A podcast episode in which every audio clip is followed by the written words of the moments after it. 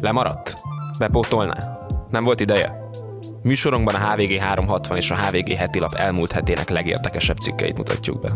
Önnek csak annyi a dolga, hogy elindítsa a háttérben és meghallgassa a szerzőink legjobb írásait. Bábel Vilmos vagyok, és hoztam pár cikket. Elvitelre.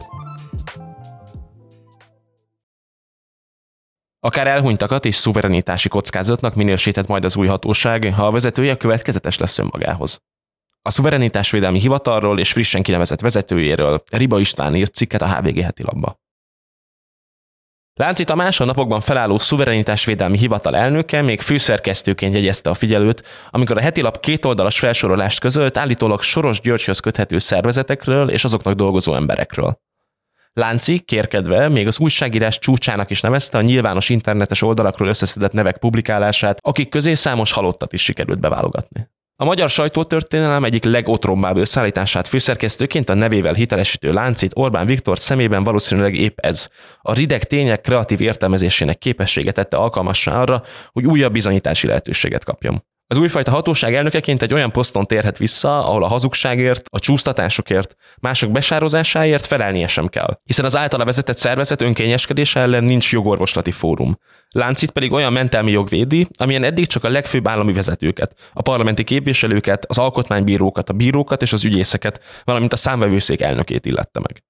Pedig annak idején még a jobboldali konzervatív tudósokat tömörítő professzorok battyányi köre is kifagadt a tekintélyes szakemberek besározása soros bérencezése miatt. Mint írták, elvből ellenezzük a listakészítést, bármilyen személyeskedő ellenségkép kialakítását és terjesztését. Magát a cikket alantas vállalkozásnak nevezték. Láncinak minden esetre megvan a mintája. Új posztján nem kell más csinálnia, mint akkori vállalkozását folytatni. Amikor az SH létrehozásának terve fölröppent, még arra hivatkoztak, azért van szükség az új hatóságra, hogy azt vizsgálja, nem akarja-e valaki külföldi támogatás segítségével befolyásolni a választásokat. Ezzel szemben végül minden a közéletet befolyásolni képes szervezetre és magánszemélyre kiterjesztették a jogkörét, függetlenül attól, hogy az kap-e pénzt külföldről. Azaz bárkinek, illetve bármely szervezetnek, amely a közéletre valamilyen formában hatással van, vizsgálatokkal és zaklatásokkal kell majd szembenéznie, és ráadásul minden adatába betekintést nyerhet az SH apparátusa, amely az eseteket a saját interpretálásában úgy teheti közzé, ahogy ezt a politikai megrendelő kívánja. Nem kell nagy fantázia annak megjóslásához, hogy kiket pécéz majd ki a lánci vezette hivatal, hiszen már minden nem kormányoldali sajtótermék megkapta a dollár baloldali jelzőt. A tiltakozó sajtót maga Orbán Viktor nevezte zsoldosoknak, ezzel is kijelölve a célcsoportot. Saját zsoldosairól persze nem beszélt, holott azok az összes fontosabb állami posztot és a közpénzből busásan fenntartott kormánypárti médiát elfoglalták már. Ennek a kormánypárti zsoldos csapatnak az egyik sokat szereplő, de eddig marginális figurája volt Lánci Tamás, aki nem esett messze a fájától. Apja az Orbán rendszer egyik ideológusa, Lánci András, a Corvinus Egyetem volt rektora. Tőle származik a híres mondás, hogy amit korrupciónak neveznek, az gyakorlatilag a Fidesz legfőbb politikája. Amin azt értette, hogy a lopás, csalás ebben az esetben a saját vállalkozói réteg megerősítését szolgáló nemes eszköz. Apja volt az is, aki az 1990-es években Navracsics Tiborra és az utóbbi egy időre Donald Trump tanácsadói körül is feltűnt Gorka Sebestsénnel összefogva megalapította a Magyar Politikai Intézetet. Az eltén politológiát végzett ifjabb láncit is Navracsics vette a szárnyai alá. Már 2001-től dolgozott a miniszterelnöki hivatalnak. Amikor pedig a fideszes politikus a pártja parlamenti frakcióját vezette, ott is a jobb kezelet, és egyik tagjává vált a mentora körül feltűnő fiatal gárdának. Ők alapították meg a Jobb Klik című véleményportált, amelyen Lánci is sokat publikált. Navracsics 2010 után miniszteri kabinet főnökének tette meg Láncit, azonban alig egy év után elváltak útjaik. Addigra kiderült, hogy Navracsics lényegében elvesztette addig befolyását. Lánci pedig átigazolt az akkor a hatalmi centrum közelében lévő Habony Árpádhoz és a századvéghez. Nem ő volt az egyetlen, aki ekkoriban elhagyta a kegyvesztetnek tűnő Navracsics csapatát, aminek vezéralakjai, például Békés Márton, korábban még olyanokat mondtak, hogy van szocializációs mintánk, egy 14 éves ötlet, a polgári Magyarország ahol közösségeink szabad versenye segít hozzá ahhoz, hogy a szervilizmusnál magasabb célokat jelöljünk ki magunknak. Aztán belátták, hogy a szervilizmus mégis kifizetődőbb, és beálltak kritikátlan zsoldosoknak az Orbáni derékhadba. Ezt tette Lánc is, aki Békés Mártonhoz hasonlóan Schmidt Mária mellett is felbukkant. Így lett az egy ideig Schmidt tulajdonában álló figyelő gyászos emlékű főszerkesztője. Miután azonban a figyelőt Orbán elvette Schmidtől, Láncinak is távoznia kellett. Ezután Schmidt egyik intézetében kapott munkát, és emellett Habony londoni cégének lett az igazgatója de Schmidtel is összekülönbözött, és az MTV-nál kötött ki, ahol online ágazati igazgató lett. Még egy műsort is kreáltak számára. Ebben a Rogáni propagandát felmondó elemzőkkel beszélget, akik megszólalásainak saját, de közpénzen fenntartott blogján is teret ad. Eddig tehát Lánci végig a másodvonalban szerepelt. A Fideszes oldal szellemi verő embereként, de sokkal kisebb hatékonysággal, mint Bájer Zsolt és társai. Nem volt nagy étvágyú. A kormányzati támogatásokból is csak a morzsánk jutottak neki. Csapatot sem tudott maga köré építeni, bár most nyilván jól jön majd neki a munkatársak kiválogatásakor, hogy a Prokon Egyesület tudományi szakkollégiumának az igazgatója. Azt egyelőre nem lehet tudni, hogy az SH csak propaganda eszköz lesz a hatalom szolgálatában, de ez a legkevésbé sem láncim múlik majd. Ő fegyelmezetten, skrupulosok nélkül azt teszi, amit Orbán elvár tőle. Már bizonyította, hogy bármilyen alantas dologra képes. Megfelelő ember a megfelelő helyen rendszeres hallgatója a műsornak, és szereti a cikkeket, amiket bemutatunk. Iratkozzon fel a HVG 360-ra, hogy egyetlen írásunkról sem maradjon le. Az első hónapban csupán 360 forintért. Részletek a leírásban. Jogi mocsárban vív közel harcot a lengyel közmédia fölötti ellenőrzésért az ellenzékbe szorult jog és igazságosság a kormányjal, amelynek rapid manővere nélkülözte az eleganciát és a biztos törvényi alapot is. Nagy Gábor írása. Nincs demokrácia, média pluralizmus vagy erős kormány ellenes média nélkül. Ezzel indokolta Jaroszláv Kaczynski, a jobboldali konzervatív jog és igazságosság PIS elnöke, miért kezdtek ülősztrájkba a lengyel köztévé TVP Varsói épületében, miután annak vezetőségét leváltotta az új kormány. A Lengyelországot 2015-től 8 éven át valójában irányító Kaczynski egyik napról a másikra lett a sajtó sokszínűségének híve. Ez az kellett, hogy pártja, bár októberben az egymás követő harmadik alkalommal és az első helyen végzett a választáson, nem tudott többséget kovácsolni, és ellenzékbe szorult. A PISZ uralom idején a közmédia hatalom hű szolgálja és propaganda eszköze volt, és az EBSZ értékelése szerint a legutóbbi választási kampányban is a kormány javára torzított. Nem győzte útsárolni a végül összefogva többségbe került ellenzéki szövetséget, és árulónak Berlin és Brüsszel ügynökének nevezni vezetőjét, a miniszterelnöki posztra visszatért Donald Tuskot. Marcin Wolski a köztévé második csatornájának, TVP2 volt igazgatója, röviddel a választás után önkritikusan és a szavai szerint társtettesként ismerte el, hogy a TVP az 1970-es években a kommunisták által végzetnél is szörnyű propagandát folytatott a voksolás megelőző hónapokban. Az illiberális hatalomgyakorlásban, valamint a közmédia bekevelezésében és propaganda eszközé alakításában Orbán Viktor példáját követő Kaczynski nemrég még annyira rosszul viselte a sajtó sokszínűségét, hogy a PKN Orlen olajtársasággal felvásároltatta a vidéki lapok és magazinok döntő többségét ellenőrző Polska Press-t, amit a kormány szolgálatán állított. Két éve pedig csak az USA nyomása és a PISZ európai parlamenti képviselőjéből lett államfő Andrzej Duda erre reagáló vétója akadályozta meg, hogy törvényel kényszerítsék ki az amerikai Discovery Media csoport birtokában lévő TVN magán TV eladását, mert annak a hírtévéje, a TVN 24 a most Kaczynszki által hirtelen fontosnak tartott kritikus hangnemével irritálta a kormányt. Volt miniszterelnök Mateusz Morawiecki a TVP székháza előtt szabad médiát és jogállamiságot követelő tüntetőköz szólva egységes kiállást sürgetett a lengyel függetlenség és demokrácia védelmében, és történelmi pillanatról beszélt. Mondván, a Tusk kormány törvénytelenül megfosztott bennünket a közmédiától. Így szerinte abból is olyan propaganda emlék majd, mint a TVM-ből és a német Onetből. Utóbbi jelző utalás arra, hogy a legnagyobb és a PISZ kormányokat rendszeresen bíráló lengyel hírpoltár a Ringir Axel Springer média tulajdonában van. A demokratikus párbeszéd és a közmédia számára az alkotmányban előírt pártatlanság helyreállítására hivatkozott a kampányban Tusk, amikor arról beszélt, hogy hatalomra kerülve az egyik első dolguk lesz a PISZ propagandistáinak eltávolítása. És ugyanezzel indokolta Bartolomé Sinkievic, az irodalmi Nobel-díjas Henrik Sinkievic D. Dunakája, kulturális miniszter, amikor december 20-án egy tolvonással felmentette a TVP, valamint a közrádió és a PAP állami hírügynökség vezetőit, illetve teljes felügyelőbizottságát. Tusk a kampányfinisben 24 órát is elégnek tartott a változtatásra, amire végül egy héttel az új kormány hivatalba lépését követően került sor, és egy nappal azután, hogy a parlament alsóháza, a Szem koalíciós többsége határozatot hozott a közmédia pártatlanságának és megbízhatóságának helyreállításáról. A rapid leváltás során a TVP esti híradója elmaradt. A TVP Info Hír TV műsorát felfüggesztették, a székházban egyszerre voltak jelen a régi és az új újságírói gárda tagjai, az épület előtt pedig a rendőrség ügyelt a nyugalomra.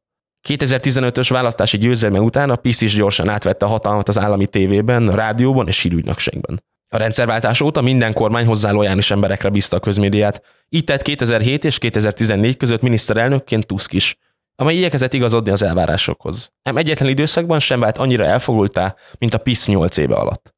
Az új Tusk kormány intézkedését azonban nem csak az ellenzékbe szorult PISZ politikusai bírálták, hanem a célral magával egyetértve jogászok, valamint a Kaczynszkéjékat a jogállamiság semmibevétele miatt rendszeresen kritizáló Lengyel Helsinki Bizottság. Utóbbi a fenntartásait fejezte ki a Sinkievic által alkalmazott módszerrel kapcsolatban. A kulturális miniszter ugyanis a vállalati törvényre hivatkozva mentette fel a közmédia vezetőit, mondván az állami tévé, rádió és hírügynökség 100%-os tulajdonosa az államkincstár az pedig a kormány felügyelete alá tartozik. Így neki tárcavezetőként joga volt a döntéshez, szól az indoklás. A probléma az, hogy a Tusk kormány és azon belül Sinkievic olyan jogkörrel él, amit a PISZ röviddel a 2015-ös hatalomra kerülése után teremtett. A közmédia akkori vezetőinek lemondását kiváltva. A lengyel alkotmány 1992-ben hozta létre az állami média felügyeletére és a magánmédia működésének szabályozására az ötfős országos rádió és televízió tanácsot, amely elvileg független intézmény, és tagjait a négy éves választási ciklusokon átívelően hat évre nevezik ki. Az államfő, valamint a parlament két házának együttműködésével.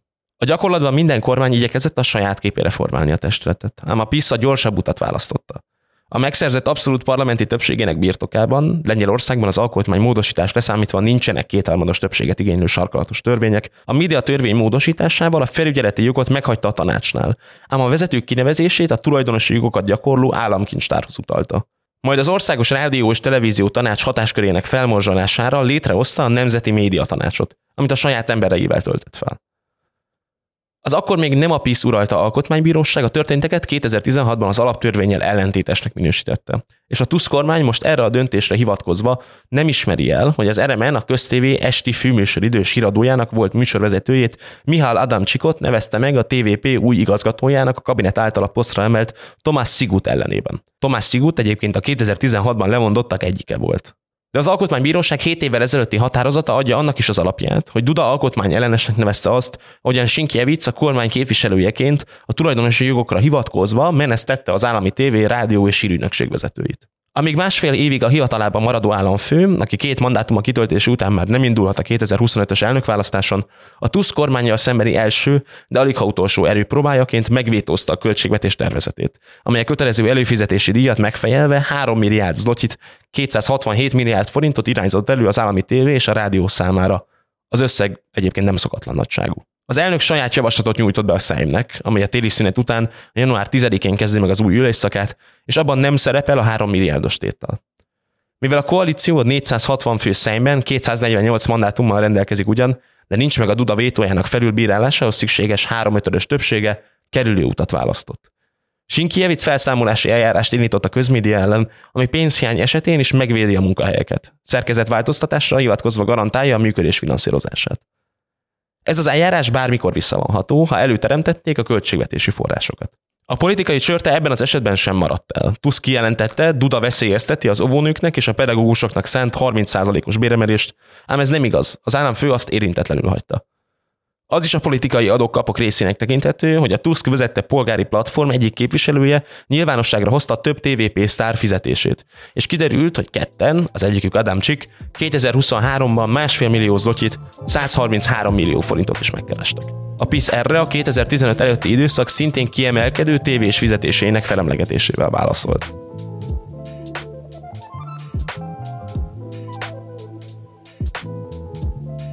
Fordulópontok 2023 című évzáró sorozatunkban szerzőink az év számukra személyesen is fontos, kiemelten emlékezetes, akár sorsfordító kérdéseiről, történéseiről, pillanatairól, érzéseiről írnak.